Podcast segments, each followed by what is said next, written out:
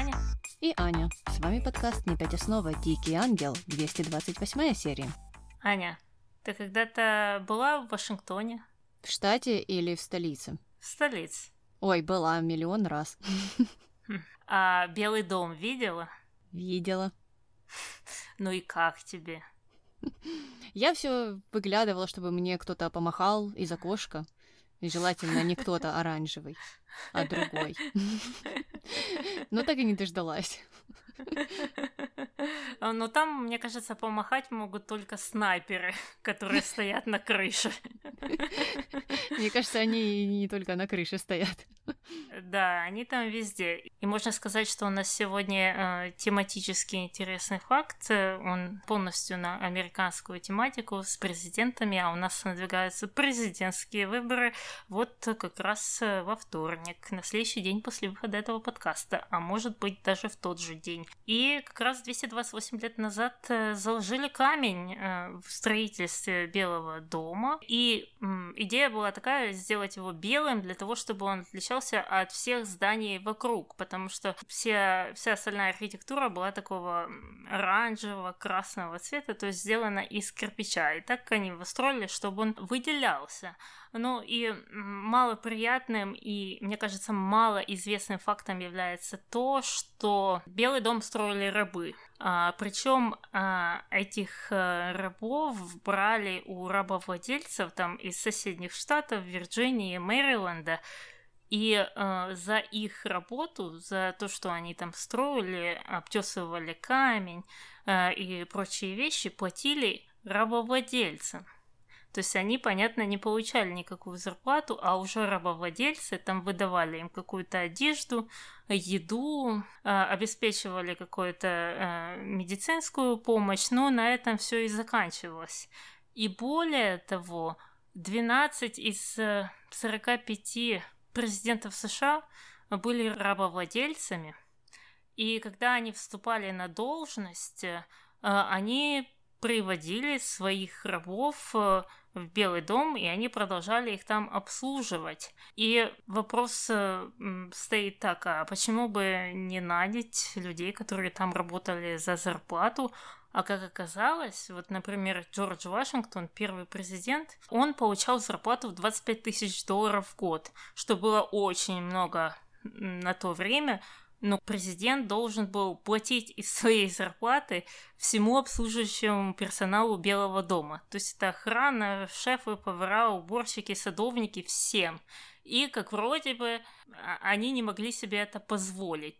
Из-за этого им как вроде бы приходилось э, использовать э, труд рабов, который был, как известно, бесплатным. Так что это такая черная страница и черный факт в истории США. В принципе, она была построена, эта страна, на горбу рабов, и это нужно признать. И говоря о мертвых президентах, этот же год, 1792, можно назвать днем рождения американского доллара, э, потому что они э, начали его выпускать. Он был в виде серебряных таких э, монет. Э, Он немного позже стал уже бумажным и зеленым, как мы его привыкли видеть. Но это тоже такое важное событие, потому что до этого на территории США ходило все, что угодно.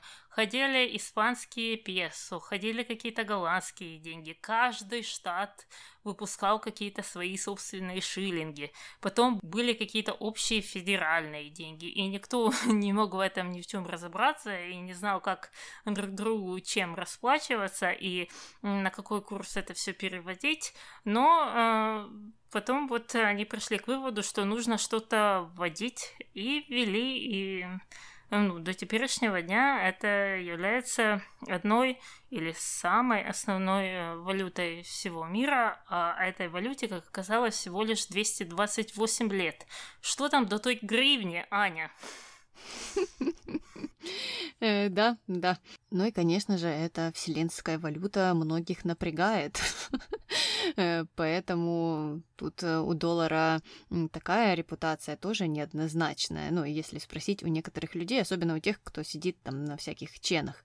А, да, ну а насчет рабов и того, что там президенты или, по крайней мере, один из них не могли им платить зарплату, это, конечно, такое себе оправдание, я скажу. Ну и не нужно было тогда их нанимать. В кавычках, конечно, нанимать мы используем, э, раз ты не можешь им платить. Э, Все очень просто. Да, я, я согласна с этим полностью. И давай тогда от нашей американской темы переходить к аргентинской и к нашей первой линии под названием «Не резиновая рукавичка». И мы начинаем с конца прошлой серии, одной из линий из прошлой серии, когда Марта забежала в кабинет э, и решила накричать на Дамиана, сказала, чтобы тот выгнал Росси, Дамиан не соглашался, сказал, что не может, потому что ее собираются убить. Э, и, кстати, Марту тоже убьют, потому что она станет соучастницей этого всего. Марта тогда сказала, окей, просто тогда выстави ее из комнаты. А, Дамиан пообещал подумать. Э, но Марта продолжала не понимать, э, почему тогда дверь в ту комнату была заперта. А, Дамиан сказал, что, ну как, э, просто так, они с Росси не вместе, а, просто он попросил ее никому не открывать двери, как-то так. И попросил Марту дать э, ему время, потому что так быстро эту проблему решить нельзя. И сказал, что вот он Марте всегда помогает, а она ему никогда в ответ. И Марта на это обиделась, потому что все же решила, что Дамиан спит с Росси. А, но Дамиан сказал, нет, нет, нет, никогда, ни разу. Я вообще спал в гостевой комнате. То есть вот это какая-то абстрактная гостевая комната, а, которую они всегда вспоминают, она где-то есть, но мы предполагаем, что это просто балкон. Он спал на балконе. Да, ну или это как тот э, дом Винчестеров, или как он там называется, где э, ходишь, ходишь, и там одна дверь ведет просто в стену, другая на какую-то лестницу, третья вообще выходит на балкон, у которого нет пола. Ну, этот дом строился по непонятной задумке одной женщины, и вот там можно просто заблудиться и никогда не найти выход. Э, так что вот и гостевая комната такая же, мне кажется. Ну и потом Дамиан уже отправился к Росси, и, и они стали общаться ну, в том разговоре с Мартой и вообще о том, что там их ждет и какая ситуация сложилась. И пока они общались, э, в той комнате было какое-то страшное эхо, и создавалось такое впечатление, что они уже продали всю мебель или не знаю, куда ее подевали, э, потому что если бы в комнате была эта мебель, то эхо бы не было. Э, ну и у Росси э, было плохое предчувствие. Она боялась, что Марта всем расскажет. И как раз Марта стала стучаться в дверь и кричать, чтобы Дамиан открыл. Дамиан не хотел сначала, но потом все-таки ему пришлось, потому что она там шантажировала, что всем все расскажет. Ну и Марта, когда зашла, увидела Росси и сказала, ну все, я так и знала, что ты меня обманул. И убежала со словами, что все равно, несмотря на то, что ее пустили в комнату, она сейчас всем обо всем расскажет. А, Дамиан сразу же побежал за ней в комнату служанок и сказал, что Росси убьют. Ну, Дамиан, ты уже использовал этот аргумент раньше в кабинете, и он не подействовал. Марте все равно, э, что она, собственно, и ответила. Э, ну, тогда Дамиан уже стал ее ужастиками пугать и сказал, что вот она тогда сама будет прятаться до конца жизни, потому что Росси расскажет, что это она ее прятала. Ну, то есть Росси будут убивать, а она будет кричать: Это все Марта, это все Марта, не забудьте ее еще убить. Э, как-то так это все будет. Ну и Марта испугалась э, и Потом уже призналась, что она просто не может видеть э, Дамиана вместе с Росси. А Дамиан здесь стал ей вешать лапшу на уши и э, сказал, что любит только Марту, и только она ему нужна, и там все закончилось поцелуями, э, непонятной съемкой вверх ногами, э, как-то на боку. В общем, смотреть было сложно. Мне вообще непонятен поворот, почему Дамиан так э, испугался этой Марты, почему он ее впустил в комнату. Ну, стучится, ну и что? Не могу понять, с каких пор она э, является каким-то препятствием. Тем более половина дома знает о том, что там живет эта Роси. Ну, как минимум еще два человека знает. Прислуга, я уверена, вся знает, потому что они и так все знают всегда. И э, вот эта боязнь Дамиана, что Марта что-то там придумает и что-то сделает, она не оправдана. И что она может сделать? Ну, э, покричит, покричит она на весь дом. Но она же не убьет Роси сама своими руками. Ну и кто обратит внимание на какую-то там служанку? Всегда же они говорят, ну вот это служанки, они всегда врут, они крадут, они еще какие-то. Ну вот и Марта будет в их числе, покричит, покричит и успокоится. Ну, э, я не знаю, они, наверное, подводят к тому, что Марта каким-то образом может добраться до мафии и им все рассказать. Но да, тогда вопрос э, заключается в том, как она это сделает. Все-таки нужно знать, э, кому идти. Пойдет к Паблу, Пабло ей скажет до свидания. Ну, я так понимаю, что он, в принципе, никакие там козни не строит Дамиану и просто вправду решил ему помочь. А дальше кому она пойдет? Э, непонятно. Но они почему-то, да, делают из Марты вот такую женщину, которую стоит бояться, и Дамиан вот ее боится, потому что она якобы может что-то сделать. И мне кажется, поэтому он там вешает ей эту всю лапшу на уши э, и успокаивает ее.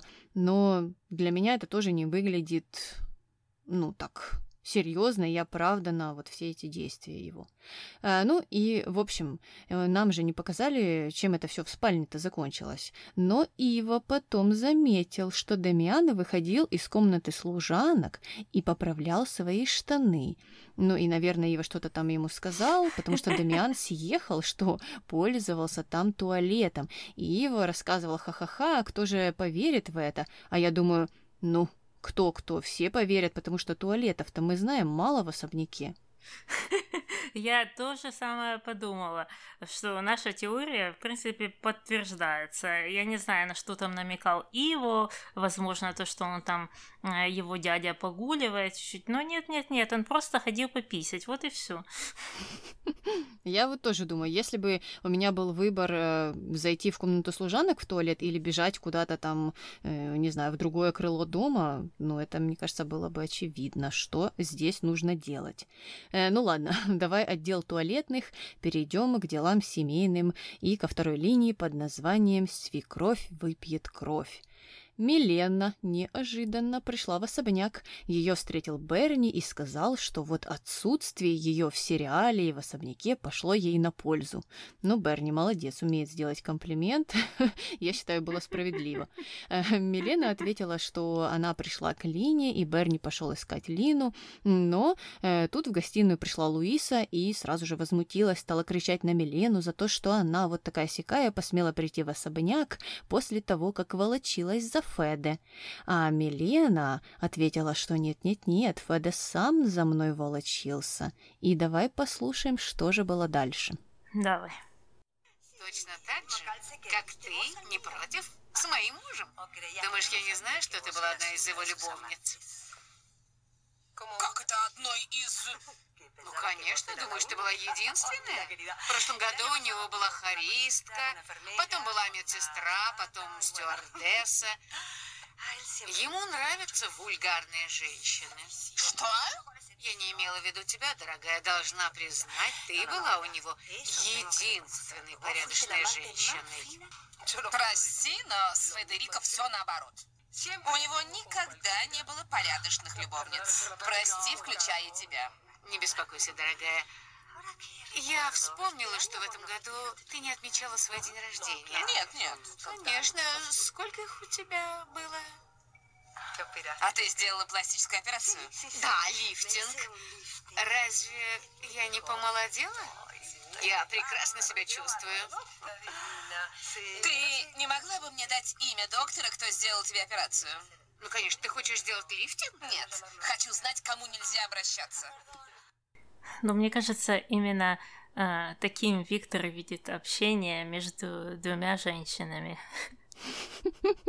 Э, да, да, такая карикатура была, конечно, э, в стиле сценаристов от Дикого Ангела. Но, по крайней мере, это хотя бы что-то свеженькое было, знаешь, уже не перерабатывали там какие-то диалоги. Так что и за это спасибо, конечно же. Э, но хм, как же без сексистских шуточек? Никак. Ну и как раз в этот момент пришла Лина, и Луиса отправила их с Миленой на кухню, потому что вот только там они могут и пообщаться, ведь Лина пока что еще служанка, и никакие кабинеты, никакие гостиные ей не открыты. А Милена очень разозлилась, но Лина ее успокоила, и они э, переключились на разговор о Бобби. Оказывается, Милена не просто так пришла она принесла какой-то важный список, в котором были указаны все особенности и пожелания Бобби. Э, значит, Таня, запоминай. Это аллергия на кошек, собак и перья аллергия или я не знаю что, в общем, э, запрет на жареное. И даже Милена сказала, что есть при нем это все жареное нельзя, потому что Алина там бедная говорила, что она любит жареное, но Милена сказала, нет, нет, нет, забудь об этом. Окно на ночь не открывать и обязательно укрывать Бобби одеялом. Вот эти пункты. Интересно, Милена знает о том, что Бобби жил долгое время сам на квартире, и ладно, кошек и собачек, может, там не было, но за его диетой никто не следил, и уж точно никто там а, ночью не стоял со свечкой и не прикрывал его одеялком, когда оно у него случайно спустилось с мизинчика правой ноги. Ну, подожди, Таня, видеонаблюдение никто не отменял. Это раз. Всегда можно наблюдать за этим и позвонить, если вдруг этот мизинчик откроется, и сказать, Бобби, пожалуйста, укройся, ты же знаешь, что с тобой происходит, если ты не укроешься. А что происходит, мы не знаем, потому что это, наверное, что-то ужасное, о чем Милена не сказала. А, ну и насчет жареного. Я знаю, как это все происходит. Милена каждые выходные складывает вот в те контейнеры, которые когда-то Сокора там ей парила, она складывает первое, второе, третье и компот. И э, все это организует в такие большие сумки в клеточку и несет, несет через весь город Бобби. Э, вот такие запасы на всю неделю. Ну, самое ужасное, что такие примеры есть в жизни. Я слышала про одну женщину, которая возила своему 40-летнему сыну через весь город макароны вареные. Макароны. А, и э, это печально, потому что он бедный, вот Васечка с голоду помрет, жены нет, некому макаронки сварить. Жизнь боль. Ну вот, ну вот. Э, ну и здесь э, очень важный вопрос э, мне хочется задать. Ты думаешь, Милена обрадовалась, что Бобби нашел Лину или нет? Я думаю, нет. Потому что, ну, Милена, видно, всегда хочет быть в роли мамочки. И так получается, что... А вдруг Лина займет это место, понимаешь? А, и тоже вот начнет за ним ухаживать э, и кошек от него отгонять, и собачек, и гусей, охранять его от этих всех пушистых тварей. А, а чем потом тогда э, Милене заниматься? Это же смысл ее жизни. Но ты знаешь, мне на секундочку показалось, что наоборот, она была рада как раз свалить все это на Лину. Э, может быть, она, конечно, эм, еще один список напишет после этого и будет э, заниматься другими делами. Вот Лина с правого фланга, а Милена с левого фланга. Но, по крайней мере, мне показалось, что ее порадовало то, что у нее теперь появится помощница, потому что она так все Лине рассказывала, чтобы та вот записывала и все это выполняла. Э, и поэтому у меня создалось впечатление, что это не весь список. Но Лину и это все озадачило, и она уже в комнате потом перечитывала все это и пыталась запомнить. Э, туда как раз пришла Милагрос и не могла понять, что это Лина делает. Ну и Лина ей призналась, что ей не нравится, что у Бобби вот столько всяких особенностей, столько прикольчиков, э, с которыми вот ей теперь придется жить. Интересно вообще, когда э, свекрови или будущие свекрови ну, предъявляют какие-то такие претензии или э, раздают советы, их действительно когда-то кто-то слушает? Ну, видишь, у Лины есть какая-то любовь к э, блокнотикам, всяким э, и спискам, и советам от взрослых женщин, которых она считает опытными. Поэтому, возможно, она вот одна из тех, кто и будет э, эти все инструкции выполнять. Ну, посмотрим. А пока переходим к нашей третьей линии под названием «Предвзятый семейный консультант». И это, опять же, продолжение конца прошлой серии, когда Иво и куча детей, которым он не заплатил, вышли на демонстрацию в защиту Иву. А Мелагрос это не оценила, сказала, что его придурок, и вернулась с Горьей в комнату, где Глория сообщила ей, что Иво просто так не сдаться, и что он уже что-то подготовил для нее за дверью. Э, Мелагра вышла посмотреть, и там был плакат, на котором написано, что Иво невиновен. Но он любитель плакатов, это уже третий или, может быть, четвертый. Горе опять напомнила Мелагрос, что Иво не остановится, пока Мелагрос его не выслушает.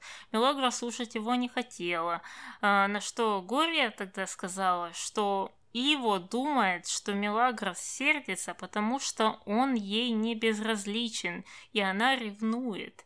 И из-за этого это значит, что она не потеряла память. Э, вот такая сложная система. Ну и Мелагрос такая, ой, да, точно, хм, я об этом не задумывалась, и побежала разбираться с его, ворвалась в его комнату, там, где он стоял полуголым, и стала расспрашивать, чего же он добивается. Иво сказал, что хочет, чтобы она поверила и простила. Опять без подробностей, без ничего, просто я не виновен, пойми и прости. Интересный подход, тысячу раз пробовалась э, и э, безрезультатно. Э, Мелагрос э, как вроде бы согласилась, Ива был этому рад, э, потому что это значит, что теперь она опять его невеста, и все как раньше.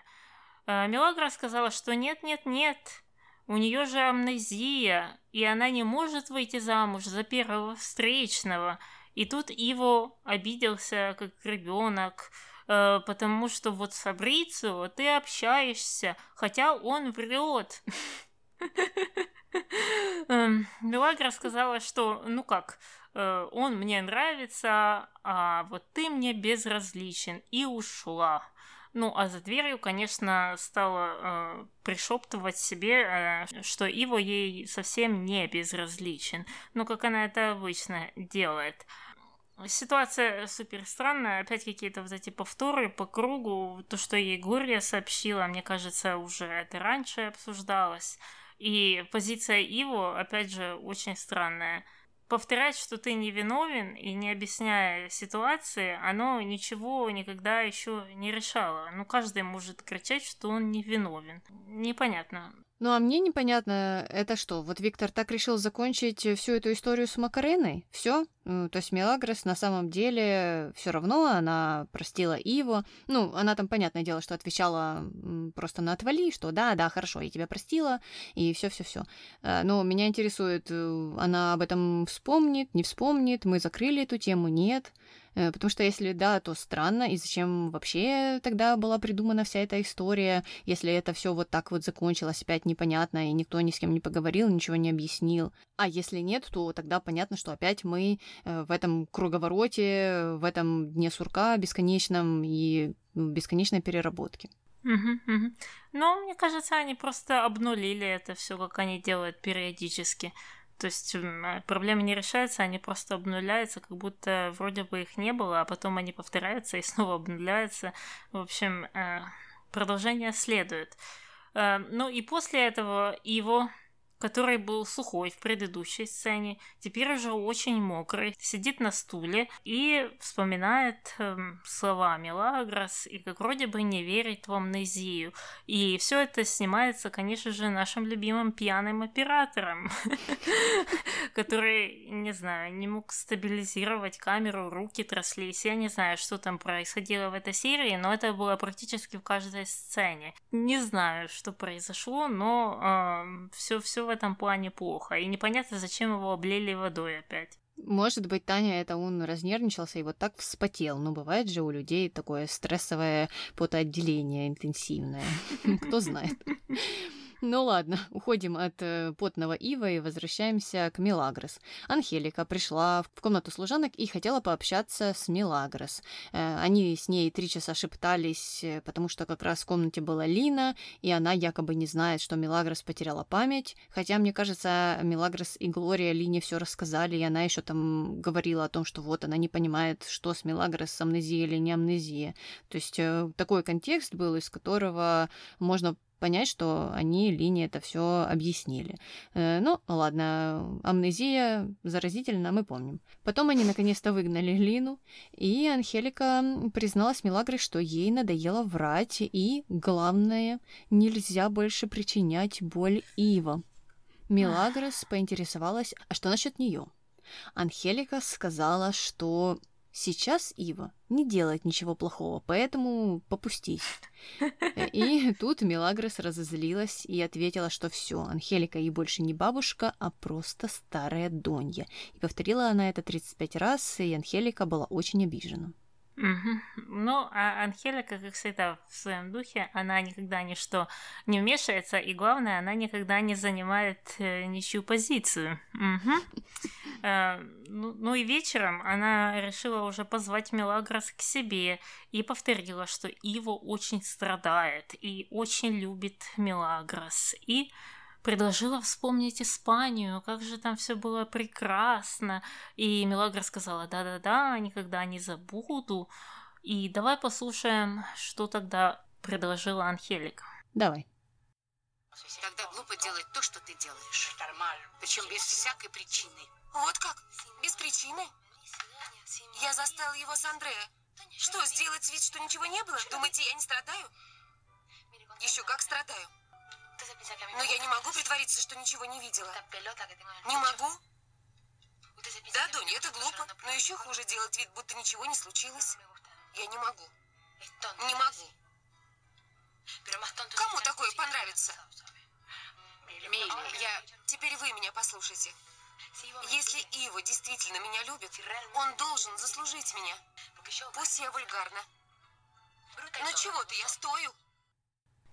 Ну, тут тяжело выбрать сторону, потому что две стороны ведут себя крайне странно, но все таки если бы пришлось выбирать меньшее зло, я бы выбрала Милагрос, э, потому что она тут во многих вещах права, и она не хочет просто, да, вычеркнуть это все, а, потому что позиция Анхелики, ну так что, ну был он там с Андреа, ну там изменял, ну так он же мой любимый внучок, э, это же он так э, свою любовь к тебе проявляет. И вообще, вообще вспомни Испанию, Испания, помнишь, как классно было? М-м-м. А со стороны Мелагрос проблема в том, что э, вот она осознает, все, что она делает, это очень глупо и по-дурацки, и неправильно, но она видит в этом какое-то правильное и самое лучшее решение этих всех вещей. То есть она надеется, что она вот этой псевдоамнезии чего-то добьется, но я не понимаю, каким образом. Единственный вариант, э, который может подействовать, это если ты напрямую пойдешь и спросишь, слушай, я тебя видела с Такой-то вечер в постели. Что произошло? И с того времени у нас э, возникли вот эти проблемы в, в отношениях. Ну, конечно, не с того, а, они были там изначально, но в общем. И только так это можно прояснить. А ты тут, э, ну, признаешь, что ты ведешь себя как дура, но это дурачество, а, а, оно как не спланировано, какая тактика, какая стратегия, к чему это должно привести. Да, да, я согласна, что методы, с помощью которых Мелагрос э, решает эти проблемы, э, совершенно неправильные, и они неконструктивные. А Анхелика очень тактично молчит, когда Милагрос задает ей вопросы о том, что вот, а что же мне делать, раз я его застала с Андреа. Здесь от Анхелики ноль, ноль ответа вообще. До этого она там рассказывала, да, и про Испанию, и про то, что его нужно простить, и что он уже ничего плохого не делал. Так а до этого-то сделал, и с этим э, mm-hmm. ну, ничего никак не случилось, никто ничего не объяснил. Понятное дело, что там Андреа постаралась, но Милагрос-то этого не знаем. Возвращаемся опять же к той истории.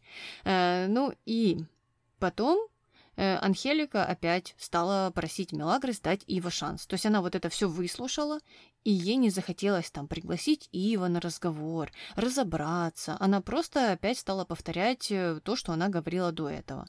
Мелагрос уже здесь почему-то изменила свою стратегию и сказала, что она не понимает, как дать ему шанс.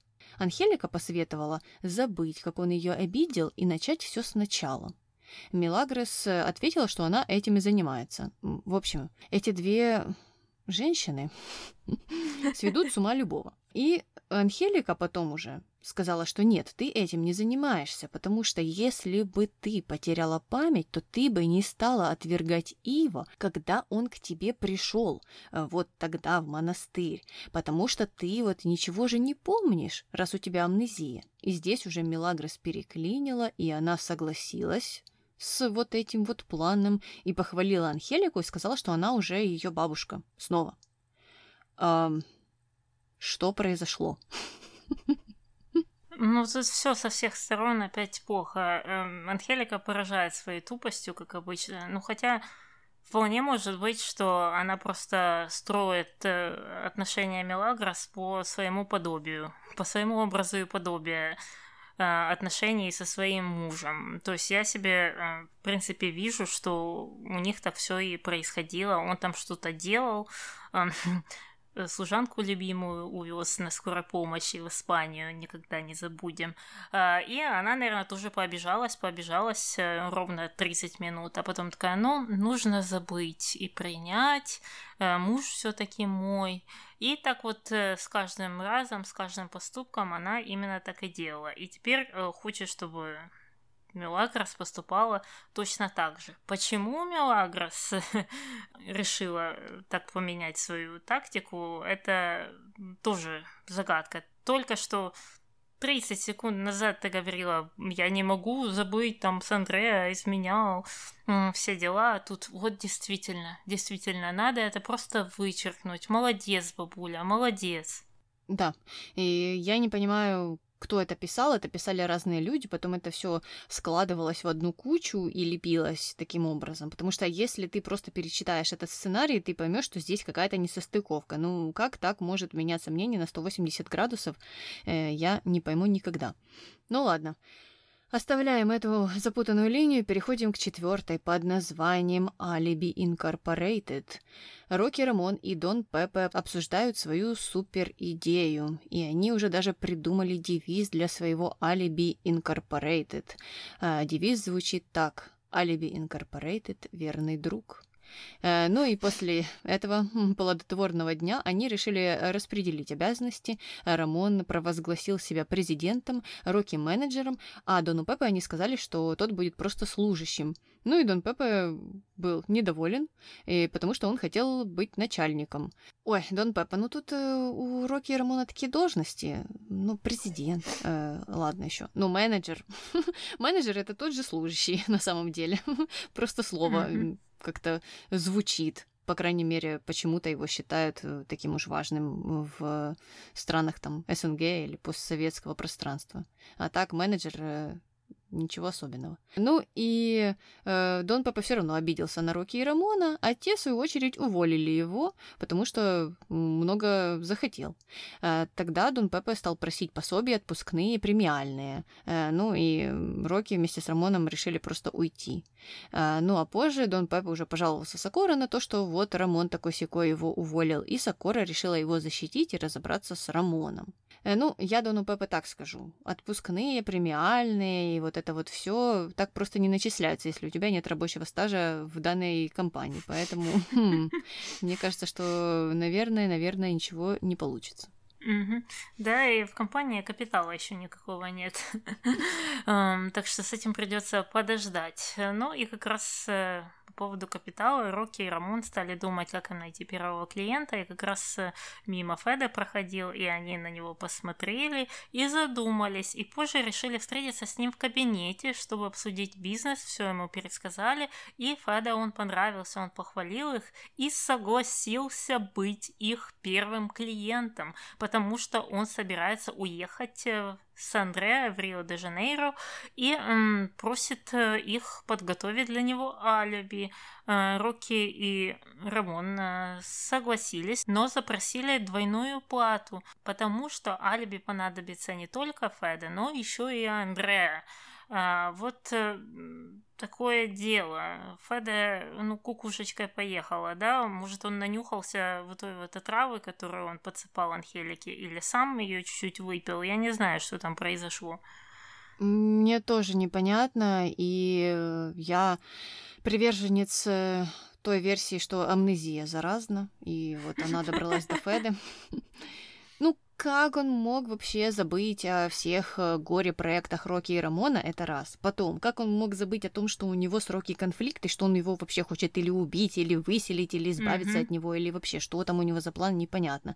Здесь они уже лучшие друзья, и Феде просит его об услуге. Откуда это все вылезает? Кто это пишет? И зачем это все было? Я не понимаю, почему этим клиентом должен был стать Феда? Почему это, например, не мог быть Дамиан, которому вот алиби как раз и необходимо? Ну или, по крайней мере, какая-то защита, какое-то прикрытие, потому что он собирается там убегать или не убегать, или где-то прятаться вместе с Росси. Вот кандидат идеальный. Причем здесь Феда вообще? И мне еще интересно, Андреа знает, что Феда собирается вести ее в Рио. Последний раз, когда мы видели, что они общались, не сказать, что они были ну, в каких-то там романтических отношениях или что-то подобное. Она ему помогала строить вот эти коварные планы по поводу Вики. А так эм, нет, я не думаю, что Андреа согласится с ним лететь в Рио, и также непонятно, зачем Андреа алиби. Ну, Андреа это какая разница? Она же не замужем. Ей ни от кого скрываться не нужно. Мне кажется, она бы этого и не хотела скрывать. Ну, так, чтобы утереть нос там Луисе и прочим. Вполне может быть. Так что непонятно. Ну да, ну единственное, что может быть Андреа нужно алиби для Феды. То есть, э, если Луиса придет в офис, она увидит, что ни Феда, ни Андрея нет, и она может э, вот эти А и Б э, свести в одну линию. А, это mm. Раз. А второе, кстати, я еще нашла клиента для Рокки и Рамона. Это Иво. И его история с Макареной. Вот если бы, если бы э, Виктор догадался, он бы мог э, это все как раз ввести в эту серию и правильно э, решить эту ситуацию. Вот Ива было необходимо алиби. Ну или там какая-то, опять же, защита после той ситуации, уже которая случилась. Э, и ему нужно было объясниться с Мелагрос насчет Макарены. И Рокки с Рамоном прекрасно могли бы ему в этом помочь. И даже Дона Пепа туда бы приволокли и сказали, что вообще-то эта Макарена ждала Дона Пепа. Ну, раз они себя не хотели бы подставлять, например. Дону Пепа это точно все равно. Он только рад, э, когда там ему такую репутацию строят. Поэтому э, мне кажется, что вот идеальная, пожалуйста, ситуация, и можно было тогда э, закрыть вопрос с Макареной правильным образом. Ну, Ива же там и вправду был не виноват. Ну ладно, Рокки не хочет там э, под руку горячую Виктории попадать. Он бы вот таким образом и себя защитил. То есть это алиби было таким двойным. В общем, много вариантов, непонятно, к чему здесь Феда. Ну ладно, переходим на пятую линию под названием «Это моя ночь». Это моя ночь.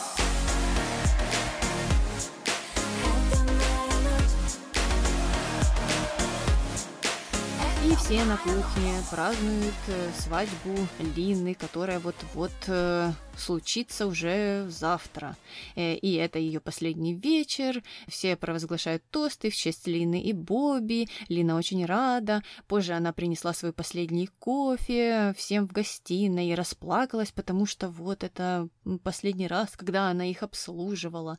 Э, и стала обниматься там со всеми, даже Луис обняла, сказала, что она будет по ним скучать.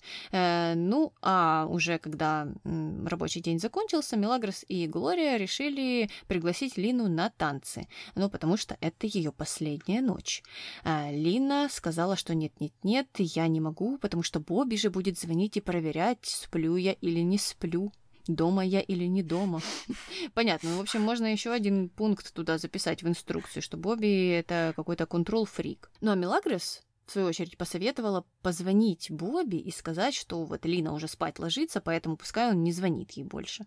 Э, Лина стала переживать, что если она пойдет на дискотеку, то на утро у нее будут синяки под глазами, и что же это за невеста такая с синяками под глазами. Ну а Мелагрос посоветовала ей надеть утром очки и не париться. В общем, консилера тогда еще не придумали. Э, да, а я не, не могла понять, почему нельзя было просто позвонить Бобби и сказать, что я иду на дискотеку, это что, запрещено? Таня, ну я так вижу, амнезия уже и тебя поразила, да? Ты уже не понимаешь, что людям надо советовать. Ну, ну что это такое? Ну, какие у тебя непонятные советы. Ну кто так делает вообще? Нет, нет и еще раз нет. Нужно все скрывать. Никогда, никогда не говори правду никому. Куда Бобби приглашать? На какую дискотеку? А вдруг он согласится и пойдет? Это же будет ужасно. Пара на дискотеке вместе веселиться. Фу, что ты такое придумала? Ну и самое интересное, что эти советы дает Мелагрос, которая никогда не врет. Э, не врет, но подстрекает других. Угу. Э, и уже мы попадаем на дискотеку, где три часа поет э, какой-то мужчина, как всегда, с длинными волосами. И, как оказалось, Бобби туда тоже пришел. Лина его увидела и испугалась, что если он ее увидит, то отменит свадьбу о ужас, о ужас, эти отношения э, мне нравятся все меньше и меньше.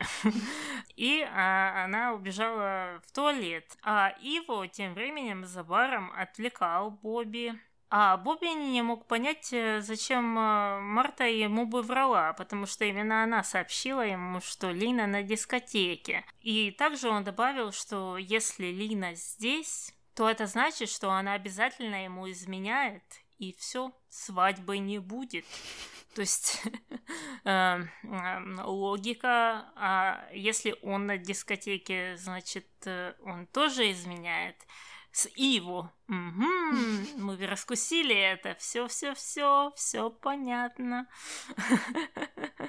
Я не знаю, зачем они это так написали. Ну, это драма на ровном месте.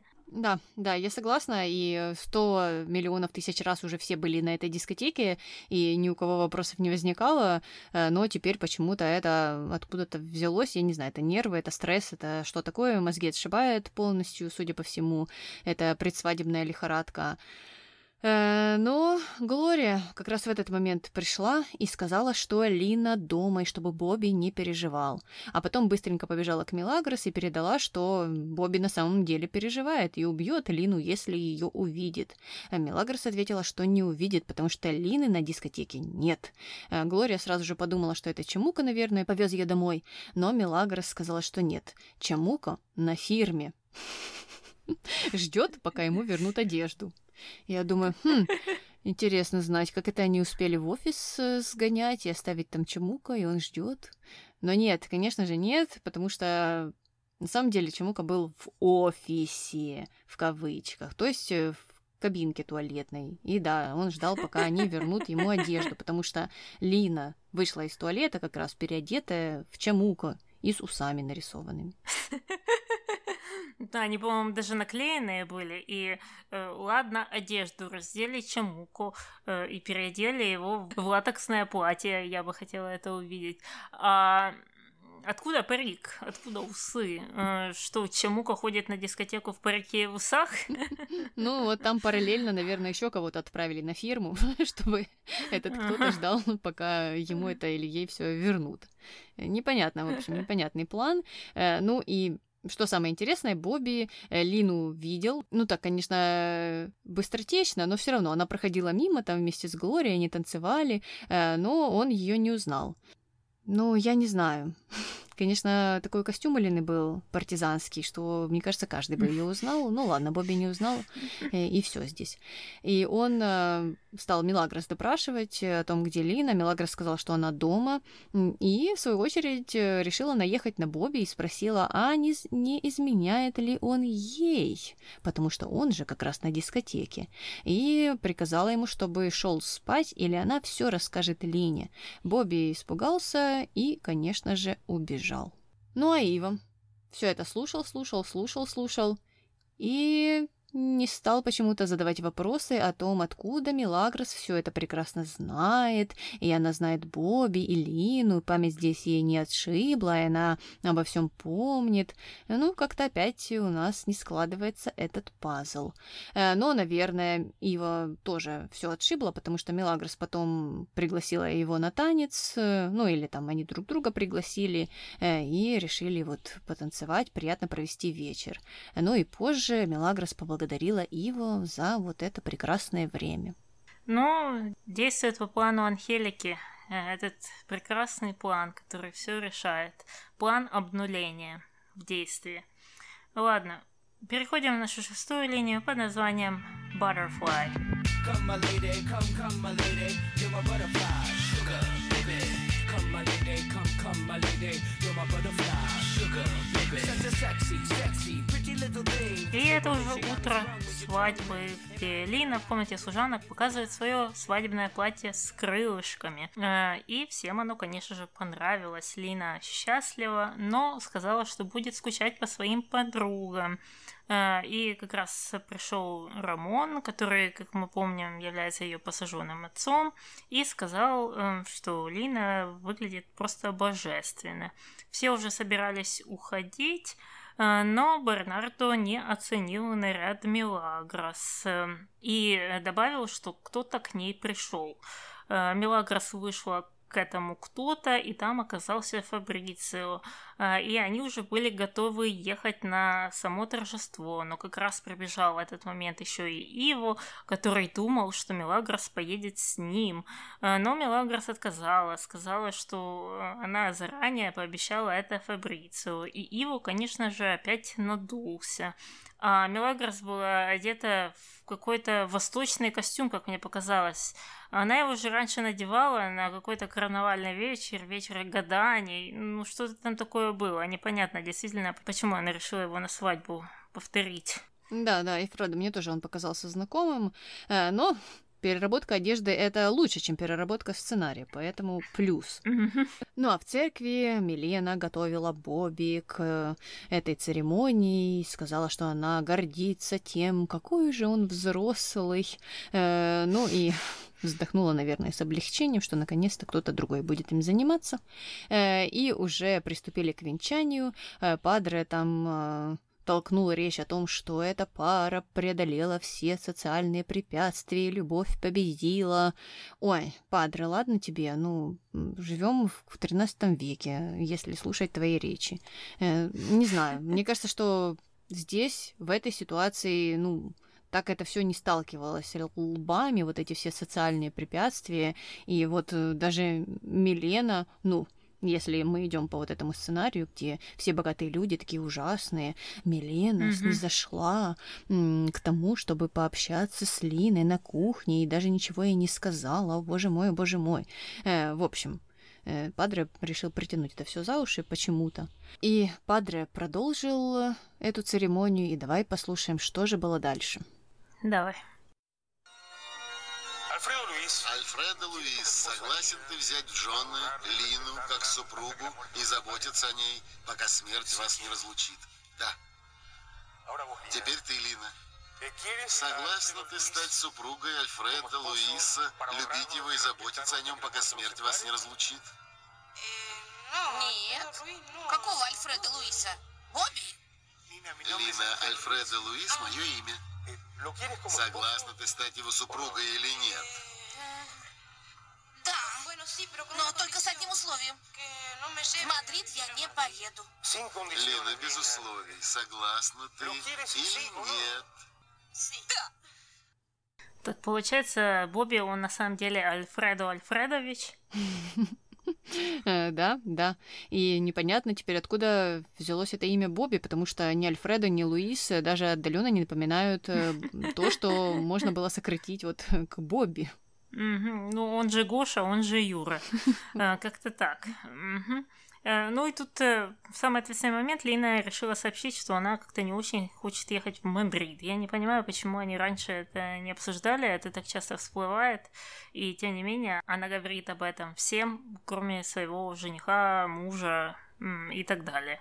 Непонятный момент. Но ладно. Э, свадьба прошла, кстати, без э, Альфреда, того, что папа. Мы же его там не видели. То есть мама присутствовала, а Альфредо там с стюардессой, наверное, в Испании, да? Ну да, готовит почву для Бобби. Нужно же заниматься делами, хоть кому-то. Может быть, он как раз и оплачивал эту свадьбу, кто знает. Угу, угу. Э, ну и мы приступаем уже к самой вечеринке, которая по какой-то неизвестной причине происходила в особняке, а не в резиденции Бобби или Милены. Э, ну, непонятный момент, хотя мы все понимаем почему, потому что декорация, она одна. Мелагрос расчувствовалась и расплакалась, но была рада за Лину и сказала, что будет очень по ней скучать. Фабрицио ее успокаивал и дал даже платок, чтобы высморкаться и выплакаться. А, она его поблагодарила и потом вернула этот э, обслюнявленный и сопливый платок ему. Окей. Но эм, Фабрицио нужно было уже ехать, они попрощались, и э, Мелагрос увидела в саду Иву и подошла к нему, сообщив, что ей не нравится, когда тот грустит. На что Ива ответил, что да, но она ничем не может ему помочь. И тут Мелагра с загадочным голосом сказала, что, возможно, и может. И потом встала на колени, да? Ой. Какой-то опять э, непонятный переход. Я даже не знаю, как это откомментировать, но будем ждать следующей серии и смотреть, чем же она хочет ему помочь. Посмотрим. Кроме как чего-то пошлого, тут э, не появляется идея. вот и все. Ладно. Седьмая линия, без названия. Последняя. Э, Вики и Дамиан пересеклись в гостиной, и никто из них не мог заснуть. И их снимал оператор, пьяный или который тоже не спал уже пять ночей, потому что там вообще было все очень страшно и тряслось и непонятно. И Дамиан заметил, что с Викторией что-то не так. Э, она не хотела ничего рассказывать, но потом призналась, что все в жизни у нее плохо, жизнь не удалась. И Дамиан решил ее успокоить игрой э, в сороку ворону. Там загибал ее пальчики и вообще общался с ней как с четырехлетней или пятилетней девочкой, что, как по мне, было очень странно. Но Виктории это все очень понравилось, и она ему сказала, что э, Дамиан всегда был ее любимым дядей.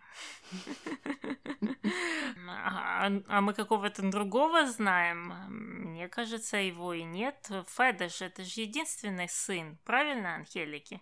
Или, может быть, она там нагуляла на стороне? Хм. Э, ну да, ну да, хорошо быть любимым дядей, когда ты единственный дядя, и у тебя нет конкурентов.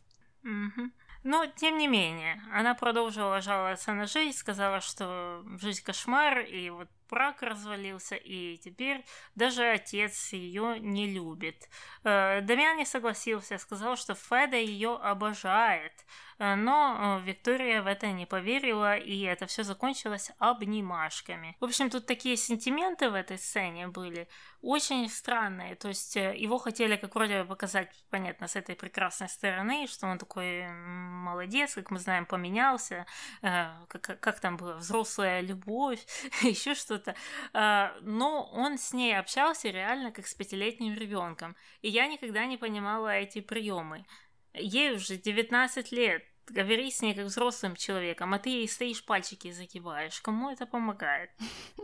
Ну, не знаю, это помогает, наверное, тем маленьким девочкам, которые смотрят этот сериал. Разве что так. Э, я и вправду не понимаю, как э, это может восприниматься, ну, как-то как эффективный разговор взрослыми людьми. Э, ну, ладно. Давай, наверное, отходить от этих всех линий и переходить к нашим номинациям. Кто твой герой? Никто. В очередной раз я не нашла никого э, в этой серии. А у тебя кто? Ну, а я думала-думала и решила записать Чемука в латексном платье, потому что все таки он пожертвовал многим ради того, чтобы Лина э, провела этот вечер на дискотеке. Понятно, что вот это все сокрытие непонятно чего э, от э, будущего мужа, это все дурацкая идея, но Чемука там мало в чем участвовал. Мне кажется, он был вот таким инструментом как раз, который выручил Лину и сам потом сидел в офисе полвечера. Угу. Ну, это хороший вариант. Тогда давай переходить к злодеям. Есть ли у тебя злодей? Да, у меня есть, конечно же, злодей. Это Анхелика, которая э, непонятно почему вот так вот э, промывает мозги Мелагрос э, неконструктивным э, способом э, и рассказывает ей, что ей делать, кого любить, с кем мириться и как это все делать и о чем забыть. Э, э, ну, явно же стоит на стороне Ива, причем что ее советы, они не помогают э, построить э, хорошие отношения, крепкие отношения. Ее советы не помогают построить доверие, которое было утрачено, или уважение. Э, это все вот так, под ковер, под ковер, все подмети, забудь, не видишь, значит, не грязно. Вот это логика Анхелики. И мне она непонятна. Мне она тоже непонятна, но опять же, э, зная ее семейное положение, зная, как живет ее сын, мне кажется, это какая-то семейная традиция. Но все же, я вместо Анхелики решила записать э, нашего любимого пьяного оператора именно по причине его пьянства. Снимает он плохо, особенно в этой серии. Ну, мы видели проблемы в последних где-то трех, но в этой была какая-то особенно концентрация э, кривой и трясущейся съемки. Э, непонятно, с чем это связано. Не знаю. Может, действительно, они сняли эти рейсы уже и на руках это все носят. Но это ж все заметно, и это можно было бы переснять. Или а, они что снимают на несколько камер. А, например, в сцене с Викторией и Дамианов вот там стоял пьяный оператор, все трусилось, трусилось, он там качался, и, и мы вместе с ним. И потом они переключаются на другую камеру, которая абсолютно ровная и пряменько все снимает. То есть человек не пил, не гулял. Э, и вот у меня тогда появился вопрос, почему не дали кадр с ровной камерой, почему вы решили включить в финальную версию вот эти пьяные кадры. Ну, странный подход, и даже бы переснимать ничего не пришлось, раз у вас такая напряженка там со временем или с ресурсами, я не знаю с чем. Ладно, закончили с пьяным оператором, переходим к дуракам. Кто у тебя дурак? Феда у меня дурак, потому что он почему-то решил вести дела э, с Рамоном, да ладно еще, но сроки. Вот не знаю, не знаю, к чему эти перемены. Ничем как глупости это назвать э, больше нельзя. Э, понятно, я это принимаю, но я все же записала Бобби и Лину э, за то, что они вот в день перед э, свадьбой уже начинают друг другу врать, что-то скрывать, причем какие-то мелочи, серьезно. На дискотеку пойти, можно пойти вдвоем, можно просто сообщить, что ты туда идешь, можно все что угодно сделать. И но это плохой такой звоночек э, для этих отношений. И самое главное, без, э, без причины. То есть это все легко решается. Это не те проблемы, которые нельзя преодолеть. Э, это просто коммуникация, с которой, конечно же, тут у многих проблемы. Ну ладно. Закончили с этим, переходим к мистеру Морковке. Что у нас сегодня? У нас сегодня три морковки, потому что была дискотека. А, замечательно. И тогда переходим к нашим комментариям. Комментарий первый. С первых серий ненавидела Демиана, но к концу сериала поняла, что он единственный, кто болеет за семью, кто умеет любить и переживать, если не брать э, в счет Анхелику, конечно. Ну, это мем вдвойне. Э, мемы про Дамиана продолжаются. Ну, это мы уже слышали, Дамиан изменился, стал лучше. И вот этот тезис, что да-да-да, он вот это любит денежку, но за семью горой станет. Непонятно в каком моменте. Если для него появится где-то какая-то выгода, любая, денежная, не денежная, он будет первым, кто кинет эту семью под поезд. А, и так не раз случалось, включая своего сына, свою сестру, как он подставлял, э, да, всех, э, свою любовницу, кого угодно. И я не понимаю, откуда у людей столько оптимизма в сторону Дамиана появляется. Ну а по поводу Анхелики, мы знаем, как она строит тут семью. А, мы поняли уже правила этой семьи, и они нехорошие. То есть, если бы в этой семье было все нормально, то она бы не была такой ужасной, скажем так. Угу. Комментарий второй. На месте бабушки я бы ей врезала или перестала бы общаться с такой внучкой, пока не извинится. Ответ. А как с Вики? Она себя тоже не очень с бабушкой вела, даже поддерживала свою мать, когда та предлагала Анхелику в дом престарелых спровадить. Ну, это опять тот же принцип э, «я дурак, и ты дурак». Ну и на это все еще накладывается э, прием «Ой, смотри, птичка полетела». Ага, ага, ага. Ну да, это, это, это такая комбинация, что вот тот поступает плохо, а значит, этому тоже так можно. И давайте на этого не обращать внимания, а, а сконцентрируемся на втором. Давай ему все косточки перемоем и, да, отвлечем внимание. Э, ну, это ж такой принцип э, странный, странный. Но это, как я видела э, когда-то одно видео, там, где мужчина э, вышел на связь с президентом одной страны и жаловался, что у него там нет дороги, например, или чего-то там не хватает в его селе. А президент ему отвечает, что там в Африке так и вообще воды нет там, и люди в, в палатках живут. То есть есть, э, ну так, а толку от этого? Человек уже лучше от этого не станет. Но это такой же вот перевернутый принцип что, ага, не обращайте внимания, что вы там э, грязь месите. Вот в Африке у них грязи еще на 3 сантиметра больше, так что не жалуйтесь.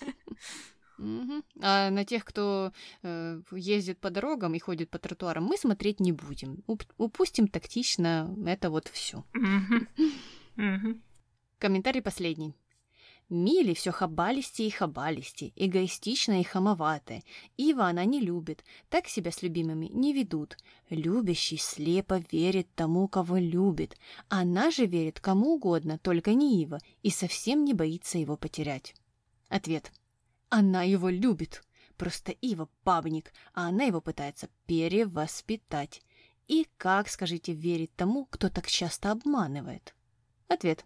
Если Ива бабник, а я здесь с вами согласен, она не перевоспитывать его должна, а доказать ему то, что она самая лучшая из тех, за кем он до этого ухаживал.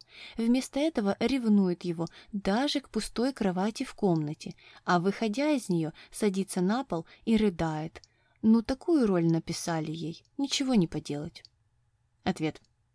Почему она должна забывать его предательство, когда он ей не прощает ее детского поведения? Ее видно насквозь. Как мужчина, Ива должен оградить молоденькую девушку от любых неприятностей. Валить им нужно из этой семьи. Ну, мне кажется, тут э, а, ответы становятся как-то прогрессивно хуже. Они изначально не очень э, такие были. Там Проблема в недоверии э, и во вранье. И это такой э, круговорот. И тут всегда все ссылаются на то, что его бабники это самая главная проблема, но на самом деле это не проблема, как мы уже тысячу раз говорили, если он в открытую об этом говорит. То есть он постоянно кричит, ой, я сейчас пойду по девочкам, и я вообще э, жил такой прекрасной жизнью, а, но потом бежит к Мелагрос и говорит, нет, я там хочу жениться, я люблю моногамные отношения, хотя он сам знает, что это не так. Ну, или он должен подозревать, если ты пять минут назад кричал, что ты э, хочешь вернуться к, девочкам.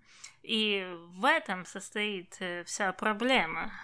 То есть э, он врет о своих намерениях для того, чтобы заполучить э, Мелагрос. А она видит, ну, она замечает это вранье, но почему-то продолжает верить в то, что он когда-то станет вот этим моногамным человеком. Непонятно, откуда у нее такая вера, ну, а по поводу вот этих перевоспитываний, это все же не работает. Ну, если у человека есть желание ходить по девочкам, оно никуда не денется. Он может притворяться и говорить тебе, что он хочет быть моногамным, но это желание останется, и, и в этом его проблема. А по поводу того, что нужно Мелагрос доказать, что она лучше всех, это вообще никак э, в эту всю историю не клеится. Опять же, потому что человек хочет ходить по девочкам. И сколько бы она не доказывала, что она лучше, чем все остальные девочки, это не подействует, потому что ему нужна будет какая-то другая девочка. А, и в этом, в этом вся и загвоздка, как по мне. Да, я согласна. Мне кажется, что отношения между двумя равноправными людьми это а. Не рынок, где ты выбираешь самую лучшую лошадь, э, которая тебе должна понравиться. И зубы у нее прекрасные, и ноги у нее стройные, и еще там, не знаю, хвост длинный. Это, это не конкурс красоты. Э, вот, она должна понравиться так отношения не возникают и не строятся. А, насчет э, перевоспитания, ну, тоже это не детский садик. Отношения — это не школа и не садик, и ничего с этим не связано. И здесь или вы вместе хотите куда-то идти, или вы не хотите никуда идти. Э, да, есть э, ситуации, в которых ты оказываешься, вот ты в отношениях, и ты оказываешься в какой-то незнакомой для себя ситуации. Не знаю, там тебе нужно перевоспитание, это просто то, чем ты хочешь заниматься там с этим человеком вместе. Ну а изначально там думать, ага, сейчас я его захомутаю, а потом мы посмотрим, носки он разбрасывает, смотри ты, ага, конечно. Перестанешь ты у меня завтра их разбрасывать, будешь ты меня их складывать красивенько в корзиночку для темного белья или для цветного или для белого. И трусы тоже свои не забудешь туда положить. Ну, это, как по мне, очень странный подход. Э, да, изначально там вот так вот э, ковыряться в этом всем и э, с таким вот каким-то скрытым подтекстом подходить к якобы э, строительству прекрасных высоких отношений. Тогда уже они никакие не прекрасные и не высокие. У тебя просто подводный какой-то план есть, кого-то воспитать, и ты скрытая воспитательница детского сада. вот. не воплотившая в жизнь свой потенциал. Э, да, ну и вот это вот все, что он ее должен наградить как девушку. А она, как девушка, что должна делать? Э, говорить, что «Ой, угу. я же девочка». Это так тоже этот собеседник видит эти отношения. Ну, я просто не понимаю таких подходов изначально, потому что мне кажется, что они немного обречены на проблемность какую-то. Угу, угу. Ну, они просто они не сбалансированы. Вот и все. В таком случае, если там кто-то кого-то постоянно ограждает, то там уже что-то не так. Да, да, наверное, ты права, что и вправду нужен просто баланс, и э, вот эти все подводные камни, они как-то просто сбивают э, с толку.